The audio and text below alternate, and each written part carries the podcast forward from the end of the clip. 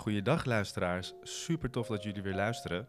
Vandaag heb ik hier aan tafel Marieke en Christel van de, Liefdesmakelaars. van de Liefdesmakelaars.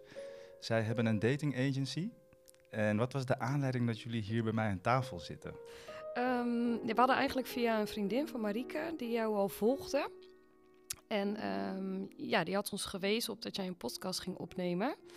En eh, ja, jouw visie op het leven en hoe jij eh, bewust bent ehm, van wat je hebt meegemaakt en wie je bent. ehm, dachten wij van nou, dat sluit ook aan bij onze visie op de liefdesmakelaars. Dus ik, eh, we gaan je gewoon een bericht sturen met de vraag of we langs kunnen komen. Precies, en toen zag ik jullie en toen dacht ik ook van, en de Over Ons pagina vooral, toen dacht ik ook van, oh, dit is niet gewoon zomaar een bedrijf wat een bestand van personen opbouwt en zoek maar iets leuks uit. Maar jullie gaan ook een beetje in het bewustzijnspad met jullie cliënten, want jullie coachen ook, zag ik. Ja, dat Ja. klopt. Marieke, kan je daar kort wat over vertellen? Nou, eh, eigenlijk is Christel de coach van, eh, van ons twee. Dus eh, ik denk dat Christel deze vraag het best kan beantwoorden. Eh, ja, naast eh, dating coachen wij inderdaad ook. Omdat ehm, ja, onze visie is dat, eh, ja, dat je allerlei dingen meemaakt in je leven... waardoor eh, een relatie soms lastig is. Ehm, ja, daarom coachen we mensen om bewust te zijn. Wie ben je? Waar kom je vandaan? Eh, wat wil je? Eh, wat zijn dingen die je hebt meegemaakt? En hoe kan je die verwerken? Zodat ze ja, ja, toe zijn om een eh, serieuze relatie te beginnen. Ja, en dat is precies de kern, onder andere, want ook familie speelt daarin een rol, van de Relationele Sferen podcast. En dat is ook de reden waarom ik jullie hier heb uitgenodigd. Ehm, als je een podcast start, dan krijg je best wel aanvragen. En dan zijn het vooral mensen die een bedrijf hebben. Ja, wij willen ook en wij willen ook. Maar dan moet ik echt even aftasten, oké, zien jullie mij dan als een soort van verkoopkanaal? Of komen jullie ook echt iets brengen hier aan tafel? dus ik heb jullie eventjes gevraagd waar we het over kunnen hebben. En bij Marieke gaan we het hebben voornamelijk over een stuk partnerkeuze en hoe die veranderd is na een scheiding. En welke veranderingen je daar allemaal in doormaakt, niet alleen als persoon, maar ook in de partner die je uitkiest. Eh, daarop volgt een boodschap voor onze single luisteraars, hoe je misschien op de beste manier een partnerkeuze kan eh, uitvoeren. En dan hebben we ook nog een stuk van Christel, dat gaat over een affaire waar zij doorheen is gegaan. En zij gaat daarover vertellen, het heeft te maken met een reis op zoek naar zichzelf. En we gaan even bekijken wat het verband is tussen die gebeurtenis en tussen die gebeurtenis en de scheiding van haar ouders. Ehm, aan het, op het einde gaan we een beetje algemeen gewoon even praten over van, nou, hoe kijken wij naar de wat is het verschil tussen mannen en vrouwen hierin en hoe komt het dat mensen vreemd gaan. En op het allerlaatste heb ik ook nog een stukje promotie, want ik wil natuurlijk ook dat iedereen die door jullie geholpen eh, wil worden, weet waar ze aan toe zijn en waar ze jullie kunnen vinden en waar ze zich kunnen aanmelden. Dus zodoende wil ik graag beginnen met een verhaal van Marieke. Partnerkeuze. Ja, partnerkeuze. Eh, ik ben nu 46 jaar, dus ik heb al eh, redelijk wat eh, ervaring achter me liggen met relaties. Ik heb naar aanleiding van de voorbereiding voor deze podcast wel afgevraagd van wat maakt nou dat je een bepaalde partner kiest in welke fase van, van je leven. Als ik naar mezelf kijk, dan ehm, heeft het vooral met mezelf te maken welke partner ik gekozen heb. Plus dat het ook, denk ik, wel gewoon een combinatie is van eh, wie ontmoet je. En dat is een toe- toevalligheid. En eh, aantrekkingskracht die je dan hebt eh, bij iemand. Mijn eerste partner, ik was toen eh 16 en hij was 18 en hij kon al motorrijden.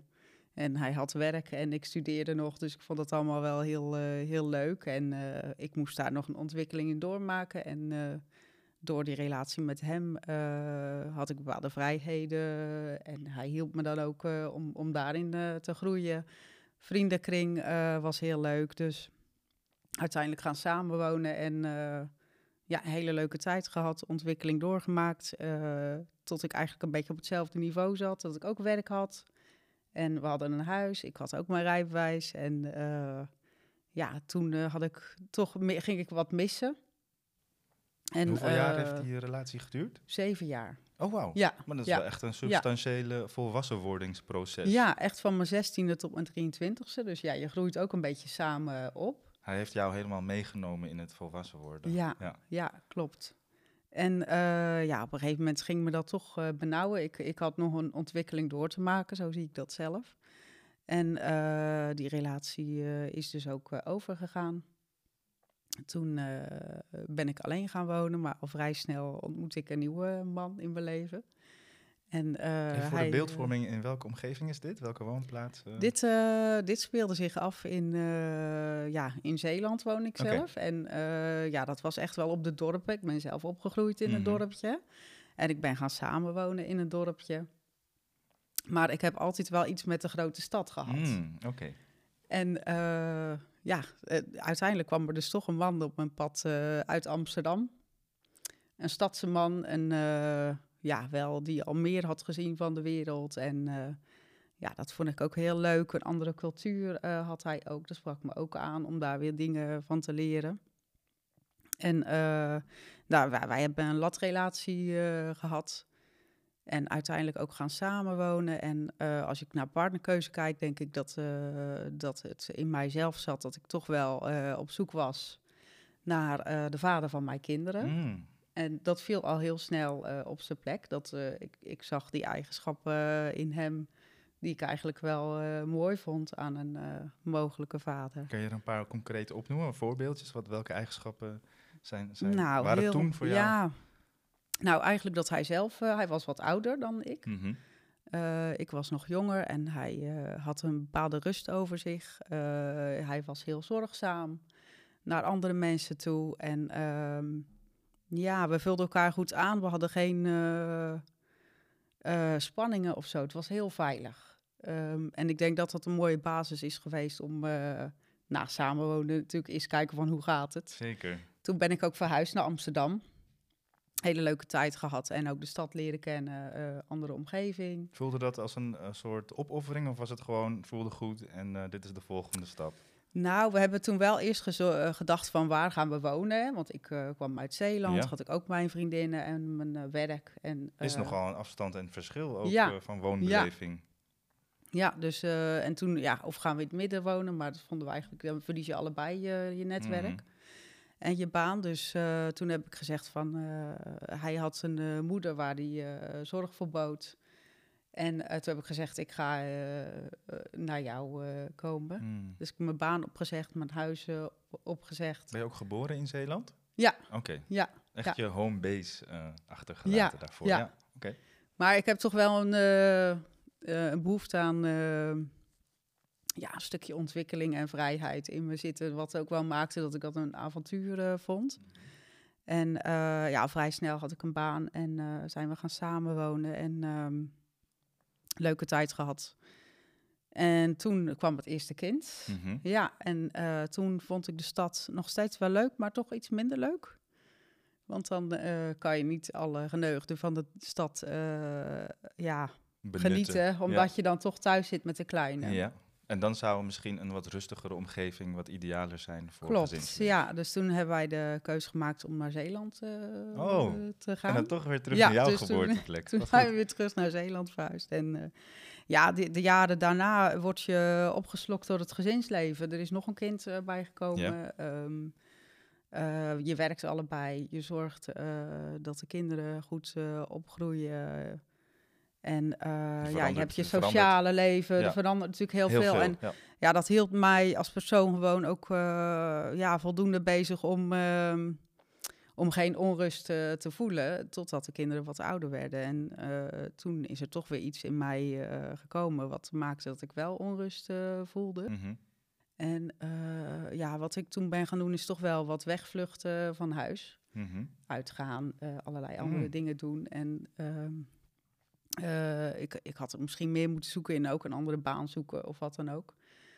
En eh, toen kwam corona en toen eh, kon ik niet meer eh, wegvluchten voor mijn eh, gevoel. Toen werd je geconfronteerd met jezelf. Ja, ja. Dat is vrij, vrij recent, dit ja. Ja. Ja, klopt. En eh, ja, dat heeft gemaakt dat ik uiteindelijk eh, zoiets had van ik, ik moet weg, ik, ik, ik weet het even niet meer. En ehm, huis voor mezelf gezocht. Mm.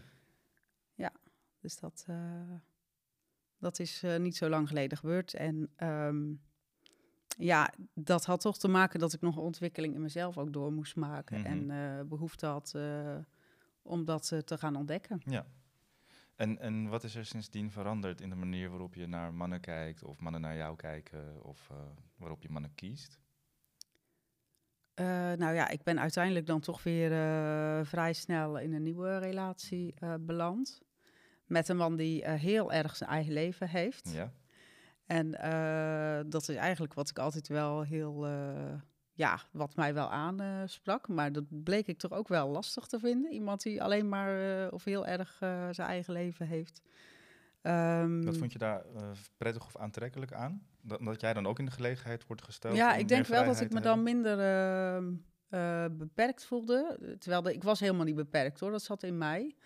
Uh, maar dat ik het toch uh, fijn vond als iemand dan ook uh, zijn eigen leven had met zijn vrienden. En dat nam een beetje bij mij die verantwoordelijkheid weg. Dus dat voelde toch, dat voelt toch iets vrijer. En ja, ik heb ook gemerkt dat het gewoon een stuk in mezelf lag. Hè, dus dat het niet per se ligt, ligt, aan je partner. Het heeft vooral met jezelf te maken als je niet meer goed in je relatie zit. Mm. Uh, dus wat ik nu uh, heb geleerd is dat ik heel erg uh, naar mezelf kijk van wat wil ik en wat maakt mij gelukkig. En dat kan heel egoïstisch overkomen, maar uiteindelijk geloof ik er ook wel in dat je dan de omgeving ook wel weer gelukkig kan maken. -hmm. Want is het dan ook zo dat je in, in een leven daarvoor meer bezig was met de behoeftes van anderen in plaats van, van die van jezelf? Ja, onbewust denk ik wel dat ik me toch wel uh, makkelijk aanpas uh, aan andere mensen of wat er van me verwacht uh, wordt. En dat zal ik altijd wel blijven doen. Dat vind ik ook gewoon een mooie eigenschap. Um, alleen je moet proberen dat je jezelf niet verliest. Ja. En dat is mij toch blijkbaar een beetje overkomen. Ja, misschien ook de leeftijd hoor. Je hoort dat ook wel eens, dus dat dat ook wel meespeelt van goh, waar sta ik nu en waar wil ik naartoe? Ja, het kan van alles zijn. Het kan een, een, stukje inhalen zijn, wat je vroeger niet hebt gehad of eerder niet hebt gevoeld. En het kan ook een, uh, een verdere ontwikkeling zijn. Ja. Mensen hebben daar weer heel veel redenen voor om te doen wat jij hebt gedaan. Klopt, ja. Dat zal vast niet de enige geweest zijn, nee. Nee, nee, dat is ook zo. En, uh, maar ik, ik, kijk wel terug op relaties waarin gewoon uh, ja, veel uh, liefde en respect ja, is voor elkaar. Dat hoor en, ik, waren langdurige relaties, ja, duurzame relaties. Ja, ja, en wat ik wel eens jammer vind, dat het gezien wordt als voor sommige mensen als een mislukking of als falen, als, als een relatie overgaat. Terwijl ik het zelf ook zie als een stuk, ehm, het heeft mij gevormd tot het mens wat ik nu ben. En ehm, ja, het heeft mij ook heel veel gebracht. Dus uh, zo, zo kijk ik erop terug. Ik weet zeker dat het jouw ex op een gegeven moment ook veel gebracht heeft. Ja. Maakt niet uit wie, wie er weggaat. Op een gegeven moment uh, moet je weer een ontwikkeling door. Ja, ja, dat denk ik ook. Daar geloof ik wel in. En het is misschien toch wel iets van uh, ja, cultuur, maatschappij. Dat het wordt gezien als een succes. Hè? Het wordt niet voor niets altijd gevierd. Vijf jaar getrouwd, 20 jaar getrouwd, ja, 50 jaar ja, getrouwd. Ja. En, en in zekere opzicht is het ook een prestatie, maar het hoeft niet de definitie van, een, van iets van succes te zijn. Nee, nee, ik zeg altijd maar zo, als het laatste hoofdstuk wat minder was, betekent nog niet dat het boek uh, niet goed was. Dus dat, uh, ja. En uh, de mannen die je nu uit zou kiezen, of waar je, die je nu interessant vindt, dat is dus nu nog steeds iemand die meer zijn eigen basis heeft. Of ja. is daar nu ook wel een beetje een soort van shift ingekomen? Nou, ik, ik, ik ben nog met die man. Uh, wij hebben een, uh, uh, allebei ons eigen huis. En het is ook een man met, met kinderen die al wat mm. ouder zijn. En ehm, ja, hij heeft natuurlijk ook een, zijn eigen achtergrond. Daar ga ik verder niks over nee. zeggen. Maar dat, dat vormt wel dat je, dat je met elkaar kan bespreken. Je hebt allebei al een verleden en een rugzak. Je bent geen 16 meer. Nee. En uh, dat is ook wel weer heel mooi. Dan kan je met elkaar meedenken van, goh, hoe deed jij dat dan? ja. En uh, je merkt ook dat je allerlei patronen hebt ontwikkeld in je, in je huwelijk, in je relaties. En het heeft mij wel de ogen geopend dat je toch onbewust in bepaalde uh, gewoontes gaat zitten met elkaar. Mm -hmm. En daar ook een beetje een blinde vlek voor ontwikkelt. Mm. En als je dan een nieuwe persoon ontmoet, die boort weer andere dingen in jouw persoonlijkheid aan en um, dat heeft me wel tot bepaalde inzichten ge, uh, doen brengen. Ja, ja, ja, zeker. Ik ben ervan overtuigd dat een relatie uh, ja, garant staat voor een diepere ontwikkeling. En dat uh, meerdere langdurige relaties ook weer een verdieping kan zijn. Zeker weten.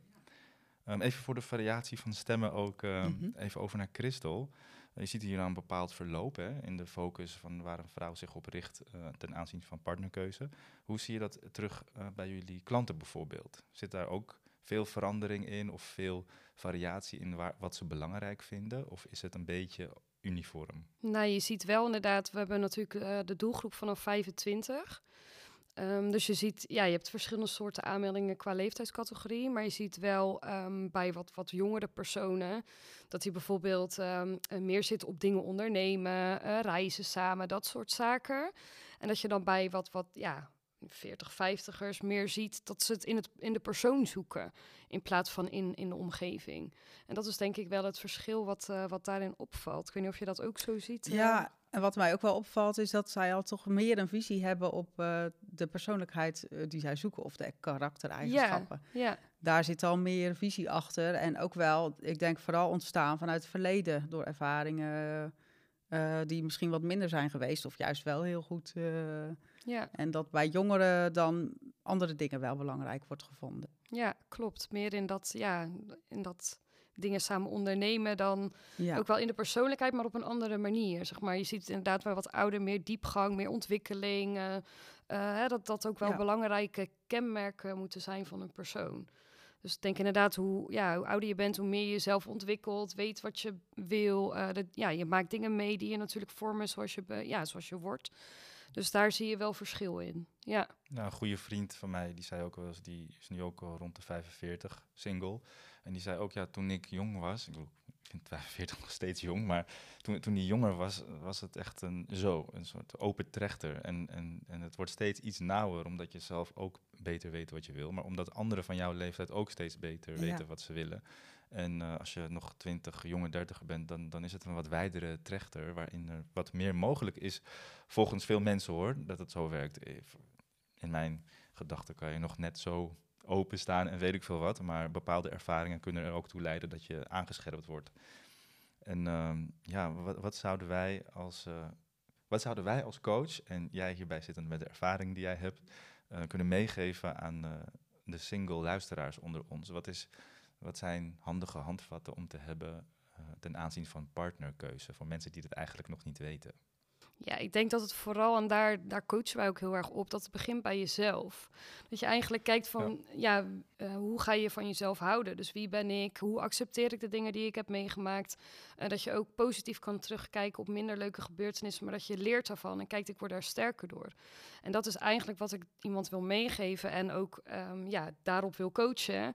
Dat je samen met die eh, ja, klant daarna gaat kijken en iemand leert ontwikkelen en ja, signalen te herkennen van wat vind ik nou belangrijk, ook in mezelf. En ja, ik denk dat dat daar begint. En dat je dan vervolgens een stap kan maken, oké, als ik weet wie ik ben en wat ik belangrijk vind, ja, wat past daar dan bij mij? En Marieke, wat denk jij, wat, eh, wat werkt als ik iemand ben die verteld wordt, eh, ontdek wat je belangrijk vindt en ga van jezelf houden? Mhm. Wat, wat is volgens jou werkt om dat eh, te ontdekken? Oeh, dat is een moeilijke vraag. Ehm, ja, ik denk toch neem de tijd voor jezelf. En eh, probeer ook alleen te zijn. Los van allerlei leuke andere dingen doen. Dat dat moet je natuurlijk ook gewoon doen. Maar ehm, probeer ook momenten voor jezelf eh, te hebben... waarin je ook echt even kan nadenken... ehm, waar word ik blij van? Of probeer dat ook te registreren voor jezelf. Van, oh, ik voel me nu heel fijn. Eh, hoe zou dat komen? En zo leer je jezelf ook denken. En ehm, ook hoe reageer ik op een bepaald persoon. In relaties denk ik, ja, als het om partnerkeuze gaat, eh, je hoeft niet altijd gelijk te denken van, is dit eh, hem of haar? Zie het ook gewoon vooral als eh, een ontdekkingstocht en ehm, reflecteer op jezelf. wat maakt deze persoon in mij los? En ehm, ja, je hoeft niet gelijk. eh, eh, je, je kan ook wel een foute keuze maken, Ja. want dat brengt jou weer Ja, misschien wel tot iemand die heel goed bij je past. zeker. En Zie het ook gewoon als een avontuurlijke Ja, ontdekkingsreis. ja. En maak plezier. ja, Het hoeft niet, ja, het, je hoeft niet vast te klampen aan dit moet hem of haar worden. klopt. En als ja. het niet zo is, dan is het kloten of mislukt of Ja. weet ik veel wat. Ja, wat wij ook voor quote hebben is van date is niet eh, het, eh, garantie op het vinden van de liefde, maar wel op het vinden van jezelf. Ja. En dat is eigenlijk waar, ja, waar we vanuit dan ook ehm, eh, ja, zeg maar, onze visie ontstaan is. Hè, dat het belangrijk is om, uh, inderdaad wat je zegt, om gewoon plezier te maken. Of misschien kom je iemand tegen en denk je, dit is niks voor mij. Maar hij geeft je wel een bepaald inzicht wat je nog niet eerder hebt gehad. Of ja, je kan eigenlijk overal iets van leren. En zo um, leer je ook dus beter weten wat jij belangrijk vindt om terug te komen op je vraag. En het inderdaad, met, ja, wat mij ook heeft geholpen, is wel ook, gewoon open te zijn, het over te hebben. Want vaak als je zelf open bent, krijg je daar ook iets voor terug. Mensen gaan dan ook hun eigen persoonlijk verhaal vertellen. En ja, daardoor kan je ook weer dingen leren en bepaalde inzichten krijgen. Zeker. En ik zou ook zeker zeggen van uh, geef ook goed grenzen aan als je die voelt. Uh, ontdek niet alleen hoe je van jezelf kan houden, maar ontdek ook wat je belangrijk vindt en wat je waard bent. En ga vervolgens niet voor minder. Weet je, de meeste problemen die ik tegenkom als ik uh, klanten tref, is dat ze eigenlijk merken dat ze van zichzelf zijn gaan afstaan. En dat ze bepaalde waarden hebben gehad of uh, ja, over grenzen zijn gegaan. En dat ze dan terugkijken en denken, shit, waar ben ik nou in beland? Als je dat een stapje voor kan zijn, dat is heel prettig als je dat kan doen. En dat, dat doe je door, door niet genoegen te nemen met minder. Ja. ja.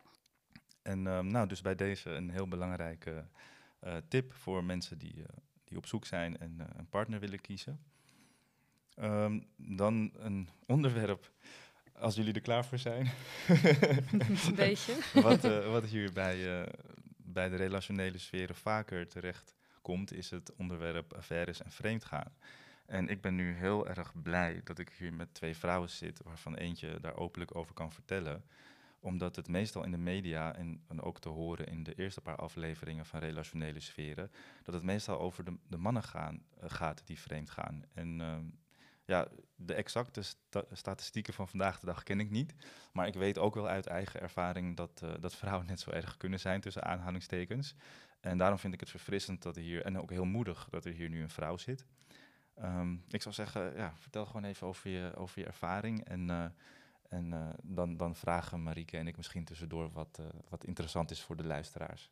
Um, ja, ik uh, heb de afgelopen drie jaar um, ja, echt wel een zelfontwikkeling meegemaakt.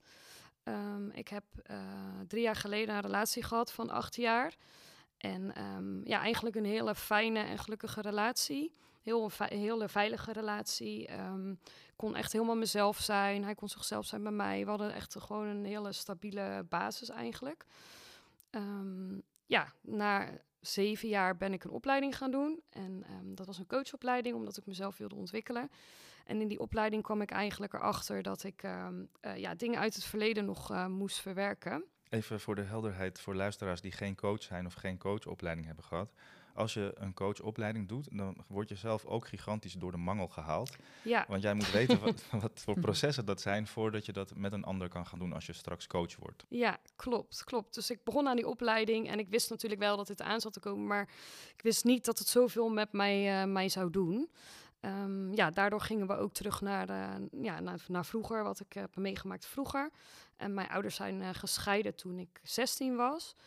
Um, ja, daardoor um, kwam ik eigenlijk al voor mijn gevoel in een rol dat ik voor mijn ouders moet zorgen. En dan voornamelijk voor, uh, voor mijn moeder. En um, ja, is het echt het kind zijn eigenlijk wel meteen weggegaan. En heb ik een soort van ja, volwassen, verzorgende rol aangenomen. Uh, om om ja, haar te helpen in mijn ogen en mezelf daarin ook te helpen. En ja, die rol heb ik mijzelf eigenlijk gewoon aangenomen. En daar ben ik eigenlijk nooit meer van, van afgewijkt. Um, ja, toen besefte ik me eigenlijk door die opleiding, toen ik terug moest naar die gebeurtenis, van oké, dit doe ik eigenlijk heel erg. En is dat, wie, ja, is dat eigenlijk wie ik echt ben? Of is dat meer wat ik mezelf uh, vooral heb uh, aangenomen? Um, dus toen ben ik daarover na gaan denken, heb ik uh, ook gesprekken gehad, ook in de opleiding, bepaalde methodes dat je echt erover moet gaan praten. Ja, en toen merkte ik eigenlijk al snel dat ik, um, ja, dat eigenlijk niet was wie ik ben. En toen um, in mijn relatie merkte ik ook ja, dat ik bepaalde erkenning, dat ik er heel erg naar op zoek was. En dat ik ja, die voor mijn gevoel dan niet voldoende kreeg. Mag ik vragen wat voor erkenning dat is voor, voor het werk dat je hebt geleverd in die jaren? Of, uh... Ja, het was een soort van uh, inderdaad het gevoel van dat, dat ik er ook mag zijn. En hm. dat het goed, ben, goed is wie ik ben. Mm -hmm. En um, ja, dat je gezien wordt, omdat ik in die tijd um, de, met de scheiding van mijn ouders mezelf eigenlijk gewoon heb weggecijferd. Mm -hmm. En er altijd was voor anderen, wilde ik dat nu voor mezelf ook, omdat ik in die opleiding had geleerd van ja, je moet, hè, je moet ook van jezelf houden en jij bent ook belangrijk. En die erkenning, die, ja, die, die zocht ik, maar die had ik eerder, zocht ik die niet. Dus het was natuurlijk ook wel, ja, gewoon heel anders wat ik nodig had. Nieuw, ja. En ehm, ja, die erkenning um, ja, vond ik niet in mijn relatie.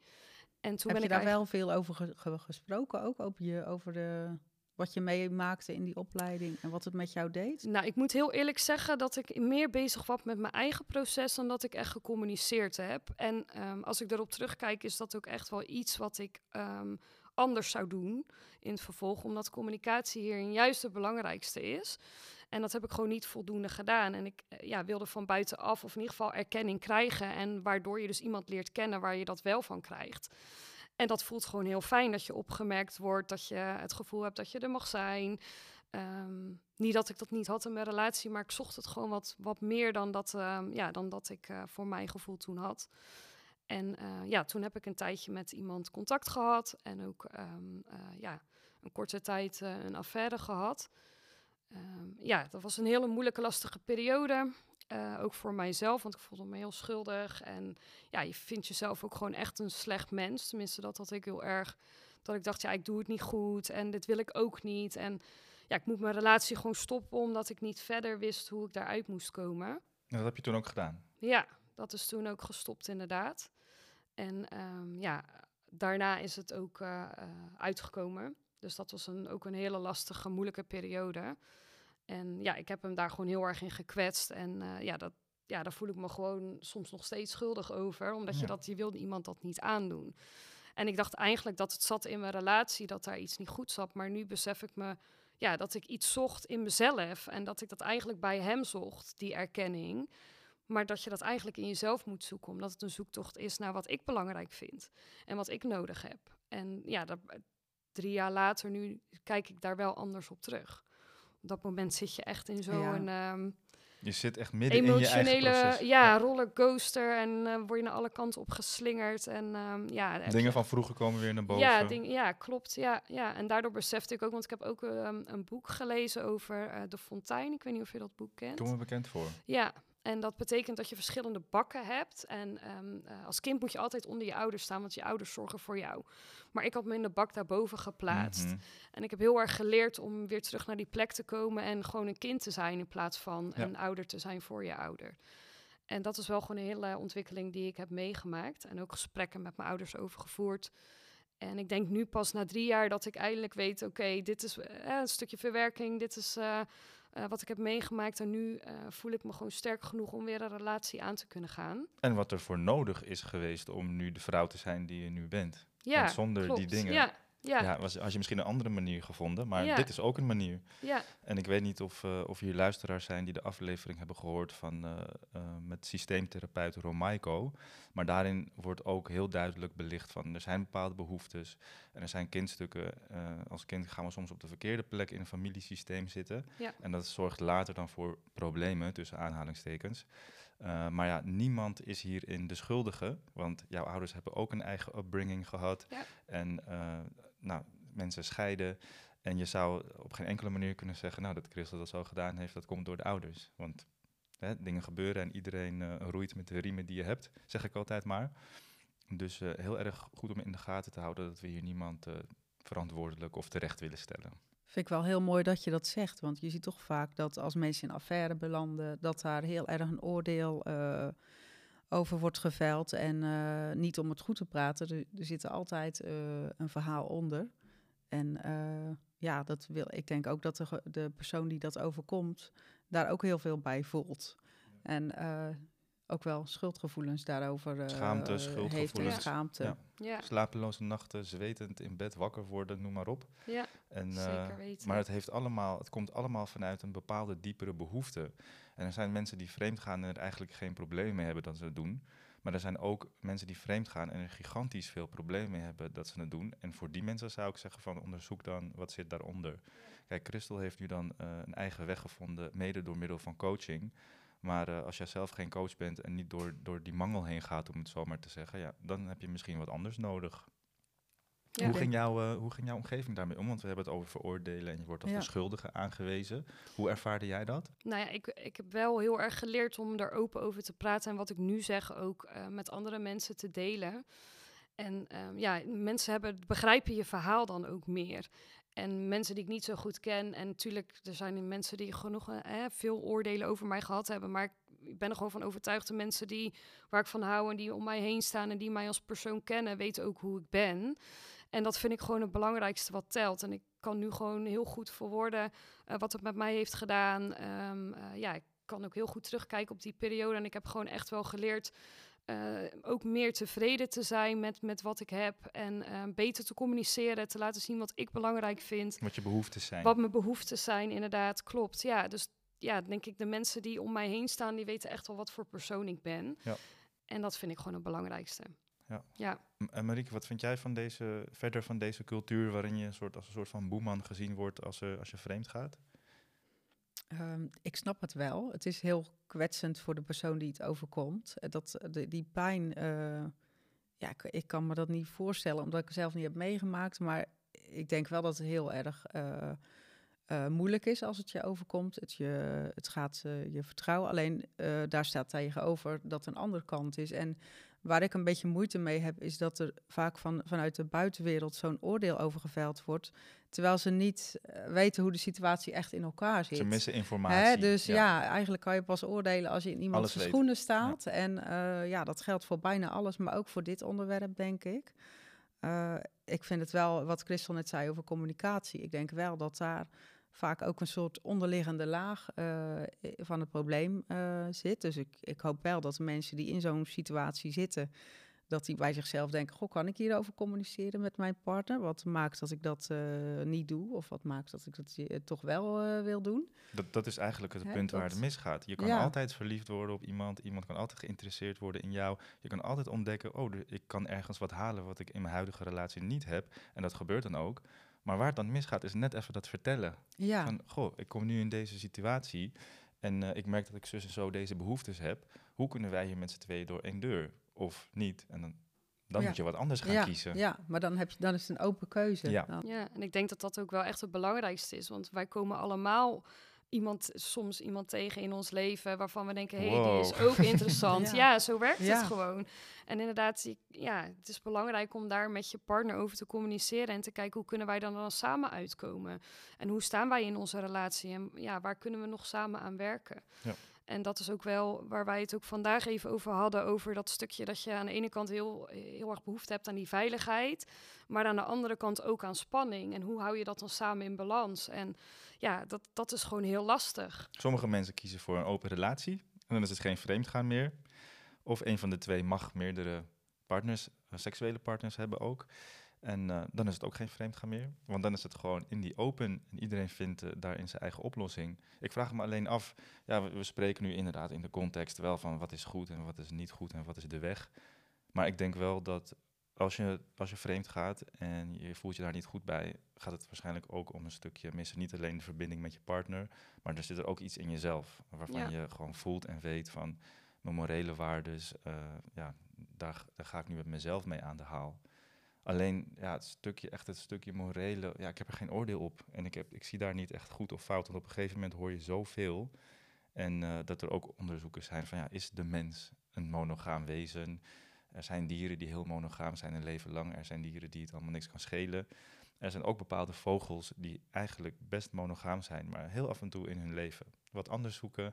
Dus ja, wat is daarin natuur en wat is daarin cultuur, wat door ons is ingeprogrammeerd, om het zo maar te zeggen. Ja, Als jij je dan bijvoorbeeld schuldig voelt en jouw jouw partner voelde zich gekwetst, in hoeverre is dat een aangeleerd gedrag? Dat, dat vraag ik me soms af. Is, is dat van nature zo? Of is dat omdat we in een cultuur leven waarin het zo aangeleerd wordt dat het zo is? Omdat er natuurlijk ook culturen zijn waarin eh één vrouw meerdere mannen mag hebben en dat het oké is. ja. Of andersom. Dus in dat opzicht, ik weet het niet. Ik ben geen psycholoog of eh, hè, wetenschapper wat dat betreft. Maar er is heel veel grijs gebied. Zoals je hoort kunnen we de definities voor een succesvolle relatie herdefiniëren en bekijken vanuit verschillende invalshoeken. Het oneindig in stand houden en vasthouden aan een relatie die je niet meer voldoening geeft dan dat je zelf nodig hebt, hoeft geen succes te betekenen. Beslis goed voor jezelf wat succes betekent en wat een relatie betekent. En laat je niet gek maken door wat anderen denken. Nou, beste luisteraars, we zijn nu op de helft van dit gesprek en ik onderbreek dit interview voor een korte boodschap. Merk je dat je zelf ook tegen daten of relaties aanloopt, of dat je tegen bepaalde patronen of mensen aanloopt die jou niet dienen, of weet je niet hoe je jezelf uit een bepaalde situatie kunt redden? En denk je nou aan de hand van alles wat je tot zover gehoord en misschien wel gezien of gevoeld hebt? Nou, Tristan en ik zouden best een goede match kunnen zijn, terwijl ik me door hem laat coachen. Grijp dan zeker deze kans en de moed bij elkaar om contact met me op te nemen. Ik sta voor je klaar als dating- en relatiecoach. Ik heb verschillende trajecten in mijn aanbod waarmee ik je net even die next level of dat duwtje in de goede richting kan geven om een fijne relatie aan te trekken of te behouden. En in het uiterste geval natuurlijk liefdevol los te laten voor jezelf en de ander. Je kunt mij vinden op mijn Instagram-account met de naam Tristan Milano en ik zal altijd binnen een dag reageren op je vragen. En natuurlijk sta ik ook open voor een vrijblijvend kennismakingsgesprek. Dus echt even doen hè, wanneer je los wil komen van bepaalde situaties die je misschien wel in deze podcast voorbij hebt horen komen. En dan ontvang ik je graag. Voor nu snel weer verder met het gesprek samen met Marieke en Christel. Ja, dat klopt. Ja, zeker. dat denk ik ook. Ja. Ja, het is Ja. een boeiende materie. Je Ja, bent er nooit zeker. over Nee. uitgepraat. Nee, en eh. het is ook wel iets wat je natuurlijk heel... Ja, je hoort het gewoon. Iedereen hoort het in zijn omgeving dat het gebeurt. Dus wat maakt dan dat het dan zoveel gebeurt en hoe ga je er dan mee om? ja. En het blijft ook wel intrigerend dat het veel geheim moet blijven. Tuurlijk, tuurlijk Ja. zit er een schaamte op, tuurlijk zit er een schuldgevoel op. Maar ik hoop ook met gesprekken zoals dit, eh, die gewoon gesprekken die publiekelijk hoorbaar zijn, het een beetje te kunnen doorbreken. Hè? Als je het geheim wil houden, houd het lekker geheim. Maar als je de statistieken bekijkt, is het een fenomeen. En eh, niet meer dan dat eigenlijk. Ehm, hoe komt het volgens jullie dat, eh, dat het meer in de media en in de blaadjes en op tv, dat het meer de mannen zijn waarover gesproken wordt die vreemd gaan. En Dat is toch ook Ik- gewoon zo? ik Ik denk, ik, ik denk, ik zit hier met twee, twee volwassen vrouwen die het een en ander hebben meegemaakt en gehoord en gezien misschien wel. Dus ik, ik, grijp gewoon mijn kans. Ik vraag hun mening hierover en misschien ook een beetje hun ervaring of zo hierover. Nou ja, kijk, als mannen kunnen vreemd gaan, dan eh, zullen ze dat niet in hun eentje doen. Dus eh, uiteindelijk eh, zijn, moet er altijd een vrouw aan te pas komen. En eh, ja, ik denk dat, eh, dat het net zo goed bij vrouwen gebeurt als bij mannen. Ja. En, ik denk wel dat, eh, in het, ja, dat vrouwen er ehm, anders mee omgaan dan mannen. Ja. Dat denk ik ook. Wat is het ja. grote en misschien verschil? ook wel andere be- eh, met andere redenen in een Oh, affaire dat zou kunnen. Dat- Welke, Ja. welke andere redenen dan een man en hoe gaan ze er anders mee om dan een man? ehm. Nou ja, ehm, Nu zeg Ja, je ik-. Oh, nou zeg ik wat. Ja, en ik, ik, ik denk me gelijk van de- dat er bij mannen vaak toch ook wel onderliggende laag eh, onder zal liggen. Dat het echt niet alleen seksueel eh, geënt is. Hmm. Eh, dat is wel het beeld wat natuurlijk vaak eh, bestaat. En er zal ongetwijfeld ook eh, een rol eh, spelen. Maar toch ook wel het gemis aan andere dingen, denk ik. Dat eh, eh, ja, maakt dat een man in affaire Ja, ik, ik denk niet dat Ja. mannen en Denk- vrouwen daarin veel verschillen. Dat denk ik eigenlijk ook niet. Als ik het als zo... mens is het Ja. eigenlijk hè, ge- gezien willen worden, je hebt behoeftes die wel of niet vervuld kunnen worden, Ja. Ja. noem maar op. Ja, ik denk ook wel dat mannen vaak ook gezien worden als jagers. Hè? En dat, dat ze dan vanuit die, ja, die functie dan ook eh, meer op vrouwen jagen, waardoor ze denken dat mannen dat meer doen dan vrouwen. Zeg maar. Ik denk dat dat Ja. misschien meer ook een reden is waarom het veel besproken wordt. Ja. Dat mannen dat meer doen dan vrouwen. En ik denk sowieso dat mannen, dat mannen misschien moeilijker erover praten als het hun overkomen is, als hun partner is vertrokken, Dat dan dat ook, vrouwen ja. dat doen Ja. onderling. Ja, Ja, ik denk dat vrouwen sowieso meer praten over dit soort eh, dingen, ook met elkaar vooral. Nou, dat blijkt hoor, als ik over liefde en affaires en zo mensen uitnodig. Ja, Er zijn veel meer vrouwen die zich aanmelden. En mannen blijven een beetje op de achtergrond, hè, kerels? ja. Waar blijven Waarom? jullie nou? Ja. ja. Ja, Nee, maar ik ook denk de dat luisteraars. eh, ja. ja, hoe dat zie jij dat daar anders in zitten. Hoe zie ik wat precies? Ehm, dat je met eh, dat, dat mannen meer op de voorgrond zijn dan vrouwen. Eh, ja, ik heb eigenlijk geen idee. Misschien zijn mannen minder handig daarin. Ehm. Ik dacht misschien vanuit de man dat jij daar nog iets aan toe kan voegen. Nee, ik, ik denk dat jullie... We hadden het net ook al, voordat, we, eh, voordat ik een podcast inga met mensen, heb ik gewoon even luchtig gesprek op de bank. En dan bespreek je een beetje vooraf eh, wat, wat, er, wat er besproken zal worden in de podcast. En toen, toen benoemden we dit al en ik ben het daarmee eens. Maar misschien zijn vrouwen handiger om het te verbergen. Ja, ik denk dat, de, dat denk ik ook wel. Ik denk dat vrouwen wel eh, ja, meer oog hebben voor signalen die ze wel of niet afgeven. En uh, dat, dat denk ik ook wel. Ja. Maar ik denk dat mannen misschien het ook gewoon moeilijker vinden om daarover te praten. En misschien ook iets minder daarop re reflecteren van hoe is het nou gekomen dat ik dat gedaan heb. Of dat ik in die situatie beland ben. Ja, zou kunnen. Ja, en een stukje evolutie, hè. Precies, ja. voortplanting, Ja. eh, verspreiding van het genetisch materiaal, om het zo maar te zeggen. Eh, wat, wat bij een man anders is eh, dan bij een vrouw. En ja, als vrouw heb je gewoon net een langere tijd te investeren, om het zo maar te zeggen, als er een zwangerschap volgt. Dus dan heb je gewoon geen tijd en geen ruimte voor dat soort ongein. En als man, ja, ze zeggen wel eens, een man beseft pas dat hij vader is als het kind geboren is. En misschien wel een paar jaar later. En een vrouw beseft het zich meteen. Ehm, ik heb een tijdje psychologie gestudeerd en dat was wel interessant. En daaruit bleek dat eh, vrouwen het erger vinden als een man emotioneel vreemd is gegaan, ongeacht of er wel of niet fysieke activiteiten bij kwamen. En mannen het erger vinden als hun partner eh, fysiek eh, vreemd gaan. Wat blijkt nou, als, namelijk als een man emotioneel geïnvesteerd is in een andere vrouw, terwijl jij als vrouw zwanger bent van die man, dan is de kans er dat er geen metgezel is om het kind op te laten groeien. En bij mannen omgekeerd, als jouw vrouw zwanger raakt van een andere man en het kind wordt geboren, dan weet jij niet of het jouw kind is of dat het zijn kind is. Dus, Ja. dus als je dan van plan bent te gaan investeren, evolutionair gezien, dan weet je niet of je in je eigen genen investeert. En dat vond ik heel Dat interessant. is een boeiende. Ja, Ja, bij mij klopt het ook wel. Hoe zit jij daarin? Ik Ja. zou het geloof ik wel erger vinden als eh, mijn eh, man, vriend, Ik ook. eh, emotioneel. Als het een keertje voor de lol een wip was en denk, oh, ik heb verder helemaal niks met die vrouw, eh, weg ermee. Dan is het misschien erger. Ja, dat is makkelijker, Makkelijker, te plaatsen, denk ja. ik, dan echt een Ja. emotionele band met, eh, met, met Ja. iemand eh, waarin misschien wel... langere tijd samen wil zijn. Ja, ja.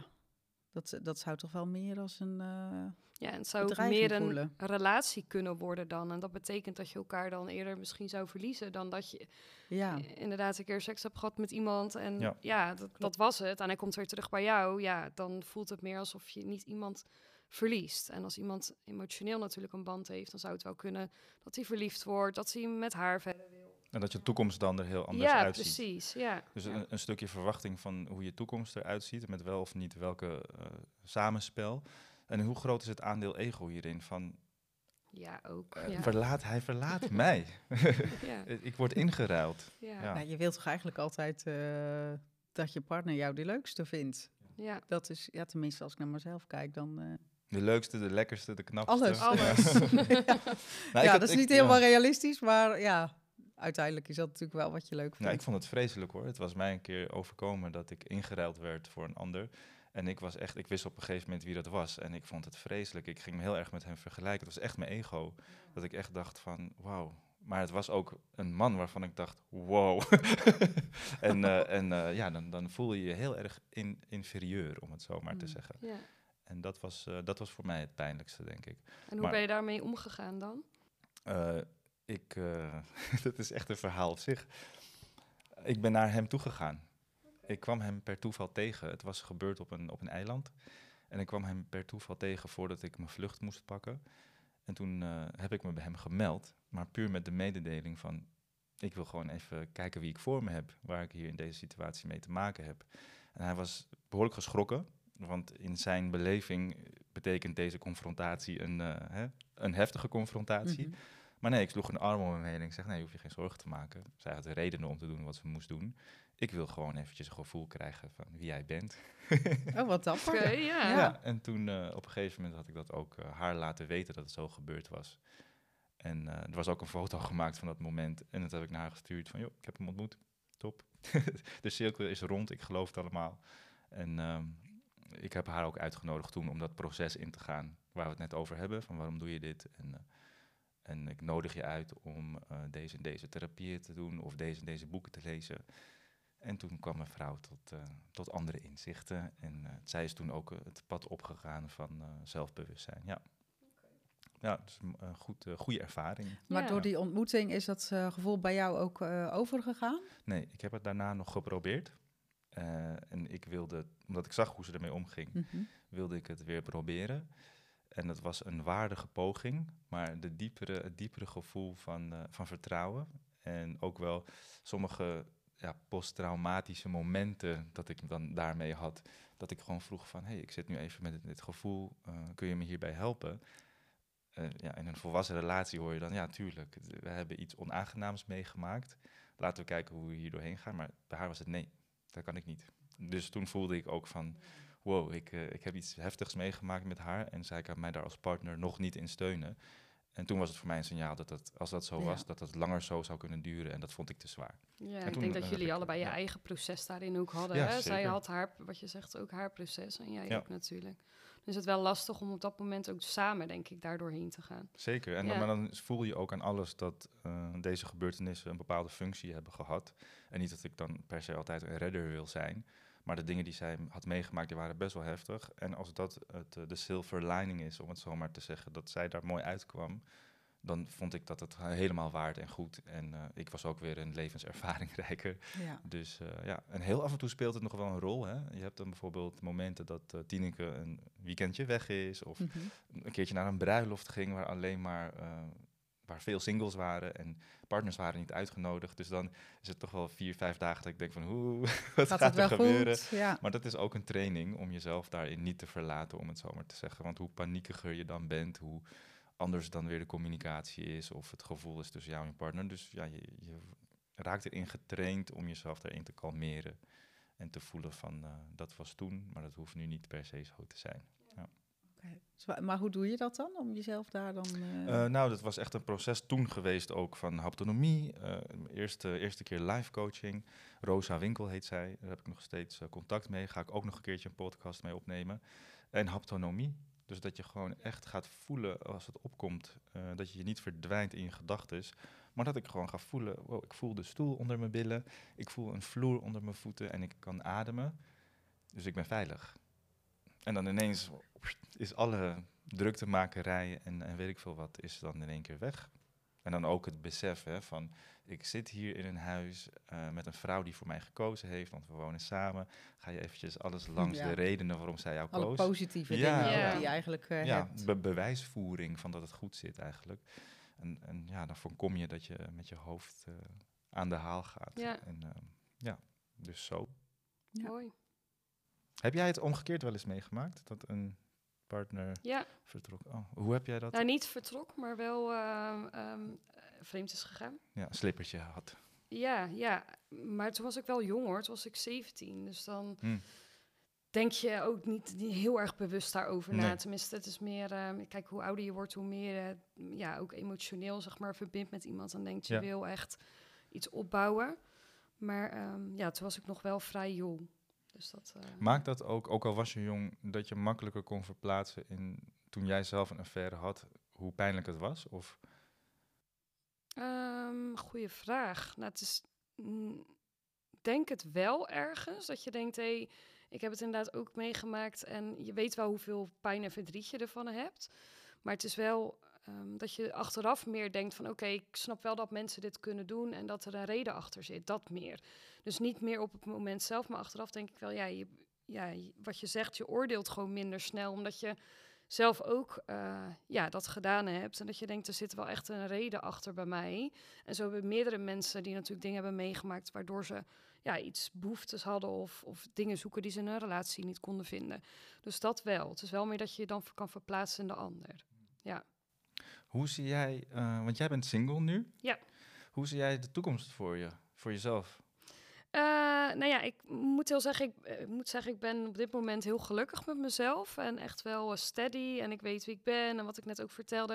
Ik heb wel echt coaching eh, gehad, familieopstellingen gedaan en ja, ik ben wel klaar. Ik sta wel open om iemand te ontmoeten, maar ik heb wel eh, tegen mezelf gezegd, ik wil wel dat dat iemand is waar ik echt ehm, eh, verliefd op ben en waar ik echt dat gevoel heb en dat ik niet zomaar met iemand ga omdat ik denk dat dat nu hoort te zijn. Dus dat heb ik wel voor mezelf afgesproken. Ik wil wel echt met iemand waarvan ik denk, nou hier wil ik wel eh, de komende Ja. jaren, misschien mijn hele leven. Hè, Misschien wel, eh, ja. Misschien wel, het zou mooi zijn. Met, met diegene zijn. Dus En- dat, ehm, En als ik vragen mag, het is net over partnerkeuze gegaan. Wa- wat vind jij belangrijke eigenschappen persoonlijk eh, in een man? Dit is even voor de duidelijk, ik ben gewoon nieuwsgierig. Hè? Dit is, we zijn hier geen geen advertentie. Oké. Ja, helaas. Ik zoek een eh, lange man.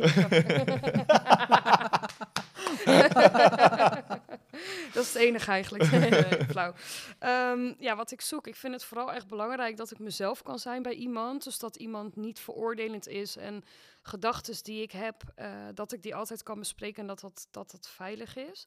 Daarnaast zou ik ook wel, ook die veiligheid vind ik belangrijk, maar ik vind de passie en, en, en ondernemend en spanning, dat, ja, dat vind ik, ik, ik ben iemand die wel uitgedaagd moet worden. Dus ik vind het belangrijk dat je ook echt samen dingen kan ondernemen. ehm, eh, ja, dat je, dat je echt samen wel ook een leven op gaat bouwen. Ehm, en vooral ook dat je echt, wat ik net ook al zei, echt jezelf kan zijn. eh, dat je alles met elkaar kan bespreken.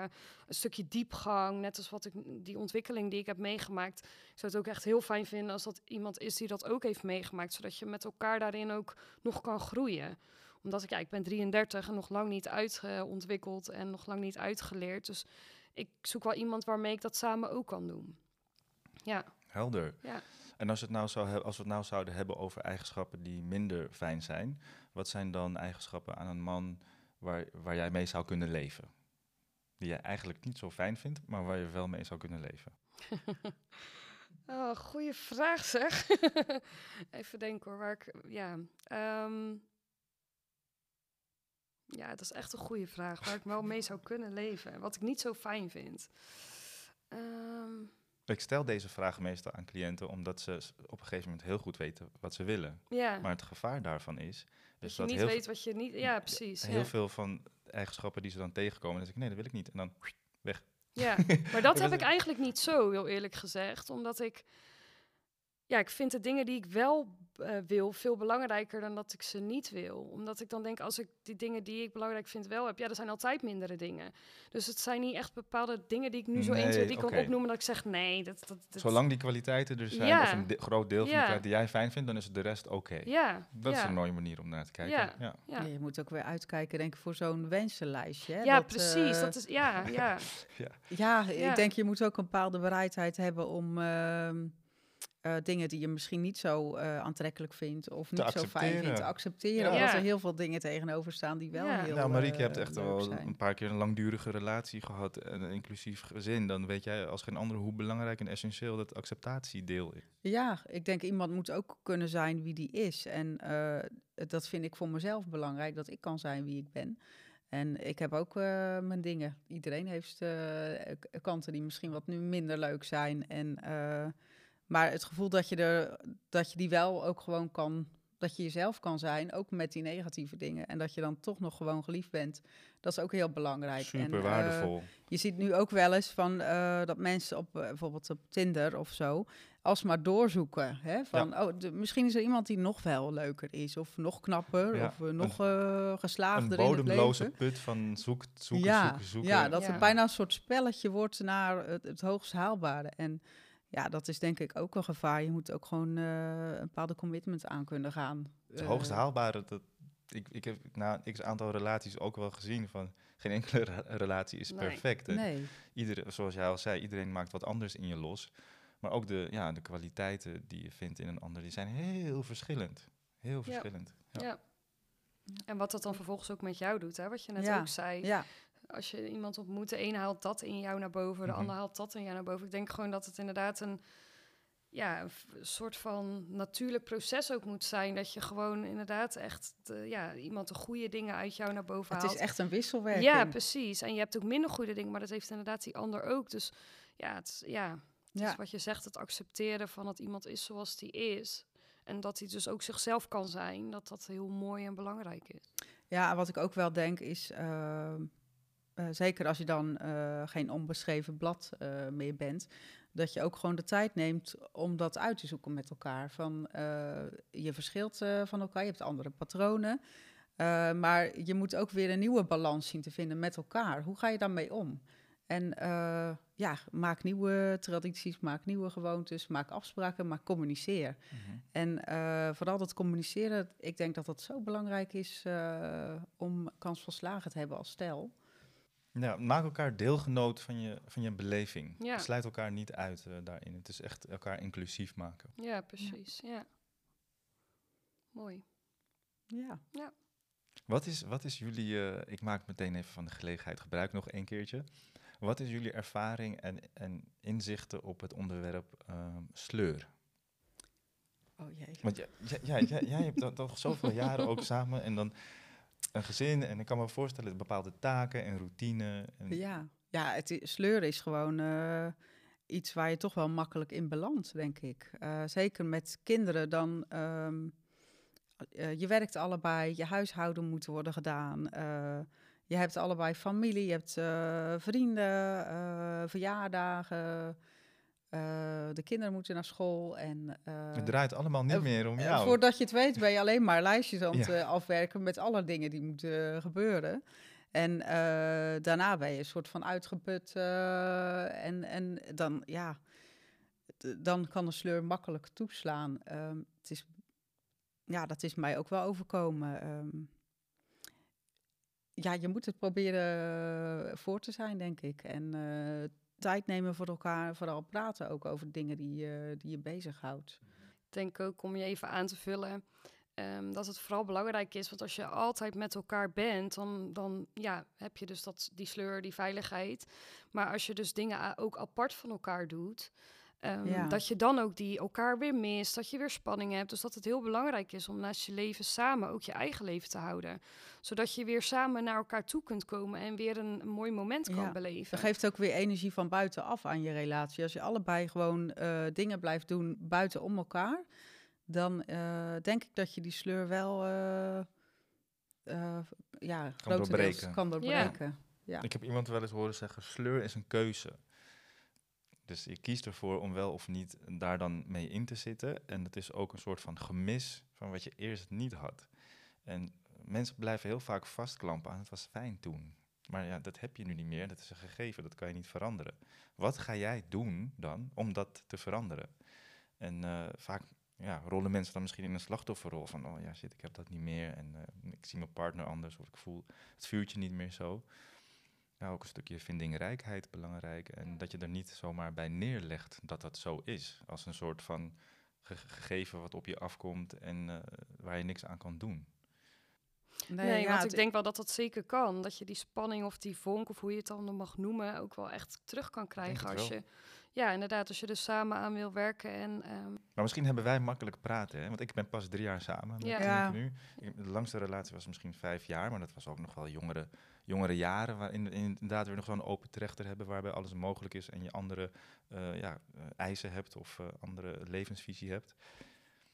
Ik denk dat het soms ook gewoon heel moeilijk kan zijn om daaruit te komen. En dat mag ook. Ja, Ja. ja, het is ook eerlijk zijn. Ik denk, ik zie het ook om me heen. Heel veel stellen gaan uit elkaar die al 20, 30 jaar samen zijn. En het lukt ze gewoon niet om daar nog uit te komen. Dus eh, ja, Er zijn twee niet- manieren. Of je dealt ermee. ja, Ja, of je gaat eruit. weg. Ik denk dat Ja. is een Ja, beetje... is ook een oplossing. Ja, dat, ja, dat is ook een oplossing. Ja, dat is niet, niet voor We- alle we partijen misschien niet, leuk. we maar denken ik niet denk... in termen van succes. Dus succes is ook Nee, eh, precies. Dat kan ook de keuze zijn dat je gewoon iets nieuws aangaat. En ehm, dat je daarin dan weer andere kanten van jezelf ontdekt. Eh, maar om, ja, sleur, ik, eh, ik, ik denk van ehm, mijn nieuwe credo is eigenlijk van doe iedere dag iets wat je eng vindt.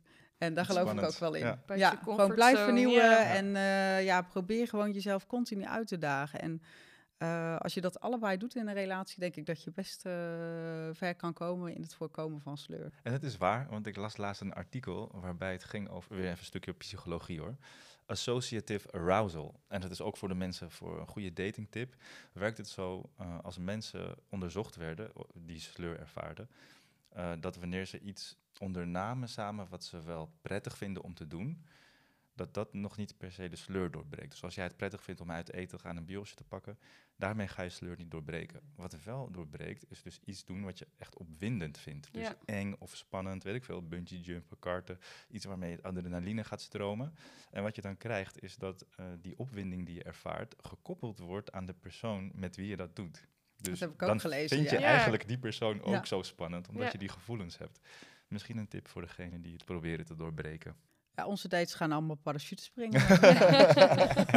Garandeerd Ja. succes, hè? Zeker weten. Zorgt voor een goede hechting. Ja. Mooi, mooi jongens. Ja, ik vond het hartstikke fijn gesprek. We zitten alweer op een uur, zoals ik Echt zei. waar. Ja. Het gaat gewoon super snel en eh, ik wil jullie bedanken voor de input.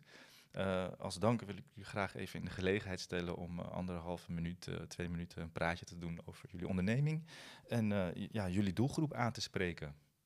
Oké. Nou ja, wij zijn Christel en Marieke van de Liefdesmakelaars. Het relatie, dating en coachingbureau voor alle singles van 25 plus uit Zeeland en West-Brabant. En ja, onze, ons concept is eigenlijk gericht op het vinden van jezelf en eh, ook door middel van daten eh, op zoek naar, eh, naar zelfliefde en geluk. En ja, hopelijk natuurlijk een hele leuke relatie. Ja, dat zou heel mooi zijn. En wat we net ook zeiden, hè, daten is eigenlijk ehm, niet geen garantie op het vinden van je liefde, maar wel op het vin- vinden van jezelf. En we vinden het belangrijk dat mensen weten wie zij zijn en wat ze belangrijk vinden, zodat wij daar eigenlijk een een goede ja, match bij kunnen vinden. En eh, ja, inderdaad, schrijf je in, zou ik zeggen, via onze website www.deliefdesmakelaars.nl. Dus de liefdemakelaars met een S. We zijn ook te vinden op eh, Facebook en eh, Instagram. En ja, wij, ja, nogmaals, we vinden het gewoon heel erg belangrijk dat, ja, dat we mensen verder kunnen helpen. Ook in hun eigen proces, maar ook in het proces met de ander. En dat mensen zich op hun gemak voelen, eh, vertrouwd. En ehm, ja, dat ze die, die stap zetten om zich in te schrijven. Want ik denk dat het mooi is als je een partner kan, eh, kan vinden waar je je geluk mee kunt delen. Klopt. En eh, ja, schroom niet om ook te bellen of te appen met een vraag. Wij staan er gewoon voor open. En ja, we, we proberen in ieder geval heel betrokken te zijn bij iedereen die, die in ons bestand staat. En ja, daar, sta- daar, daar sta ik echt voor in. Ja, een stukje persoonlijkheid. Hè? Ja. Dat het echt, ja, dat we, de, we zien de mensen ook persoonlijk in onze intakegesprekken. En zodat we ook gewoon een goed beeld hebben. Wat is die persoon en wat vindt hij belangrijk? En eh, ja, we hopen zo eh, dat we goede matches kunnen maken. Ik hoop het ook. Klinkt heel relevant en heel erg passend bij de Relationele Sferen podcast. Ik vind het zo interessant, want je, je leeft nu inderdaad in een eh, ja, samenleving waarbij dates heel makkelijk eh, te verkrijgen zijn. Ja, En ik vind het op deze manier echt een meerwaarde die jullie bieden. En dat jullie daar ook een stukje zelfontwikkeling in meepakken. Ik denk dat het zo heel veel meer waard is om het zo te doen dan eh, oneindig te swipen op dating sites. Had ik jullie maar ontmoet in de tijd dat ik aan het daten was of op zoek Mhm. was. Ehm, maar hoe werkt het als iemand uit Amsterdam dit hoort en denkt: hey, dat zijn twee eh, goede dames die mij kunnen helpen? Als hij naar Zeeland wil vergaan. Of West-Brabant. West-Brabant is ook goed hoor. nee, eh, ik, ik, ik snap de, de geografische eh, Ja. afkadering. Want eh, stellen, eh, mensen kiezen liever iemand uit die een beetje dichtbij woont. Hè. In jouw geval Amsterdam-Zeeland had kunnen werken. ja, klopt. eh, maar dat heeft dan ook een andere wending gekregen. Dus ik, ik snap die handigheid. Het is Maar- niet uitgesloten Nee, we zijn hoor. niet- In de toekomst niet. misschien. Ja. Willen in de toekomst hopen we natuurlijk gewoon eigenlijk heel Nederland eh, ja. eh, te kunnen ja, matchen.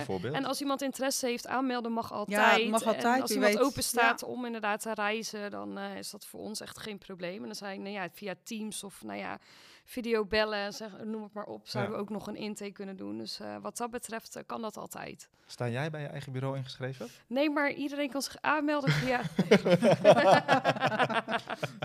maar er, er is Ik doe de intakes voor Christel, dat wel. Nee, maar er is zo'n een uitspraak in, eh, in business life, dat is eat your own dog food. Hè? Ja. Dus het, hetgeen wat je verkoopt of eh, als service aanbiedt, dan moet je op zijn minst zelf een beetje... Is dat een idee? Ik zei ja, werk en privé hou ik gescheiden. Eh, jongens, ja, echt super bedankt voor jullie komst. Ik ben blij dat jullie me via via gevonden hebben. En eh, wie weet, tot een volgende keer. Als er nieuwe ontwikkelingen zijn, privé of met zaken, wat weer relevant kan zijn eh, in, in waar relationele sferen zich dan mee bezighoudt.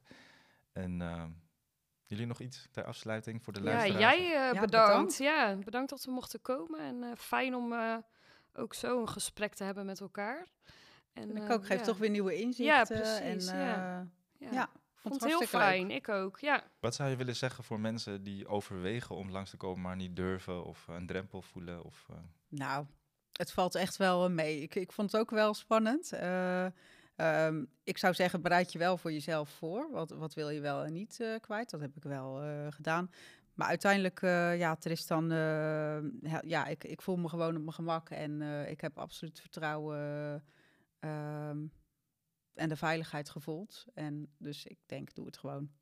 Ja. Super. Ja, ik ook. En het is ook heel mooi dat jij uh, mensen ook iets mee wil geven en iets, ja, iets wil leren. En dat mensen erkenning kunnen hebben, ook in bepaalde situaties. Dus ik, ja, ik zou zeggen, doe het gewoon. En um, ja, het, is, het, voelt heel vertrouwd en fijn om je verhaal hier kwijt te kunnen.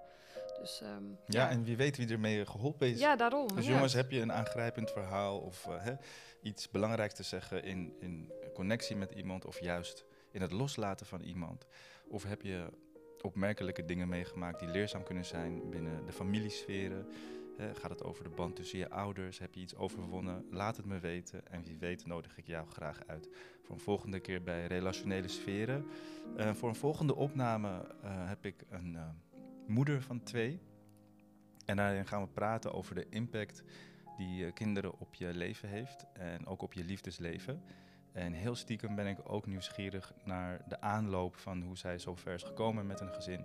Want ik weet van deze specifieke vrouw dat ze heel lang een kinderwens had, maar dat het er een hele poos niet lukte. En hoe ga je dan om met de druk uh, ja, als het niet lukt om een geschikte man te vinden en je wordt maar ook ouder en het lichaam, hoe lang werkt dat nog mee? Graag tot de volgende keer en nogmaals Christel en Marieke heel erg bedankt. Voor degenen die het hele gesprek hier tot aan het einde hebben beluisterd, heel erg bedankt voor je aandacht en tijd. Vind je dit soort thema's en de mogelijke herkomst van ons gedrag in de liefde boeiend?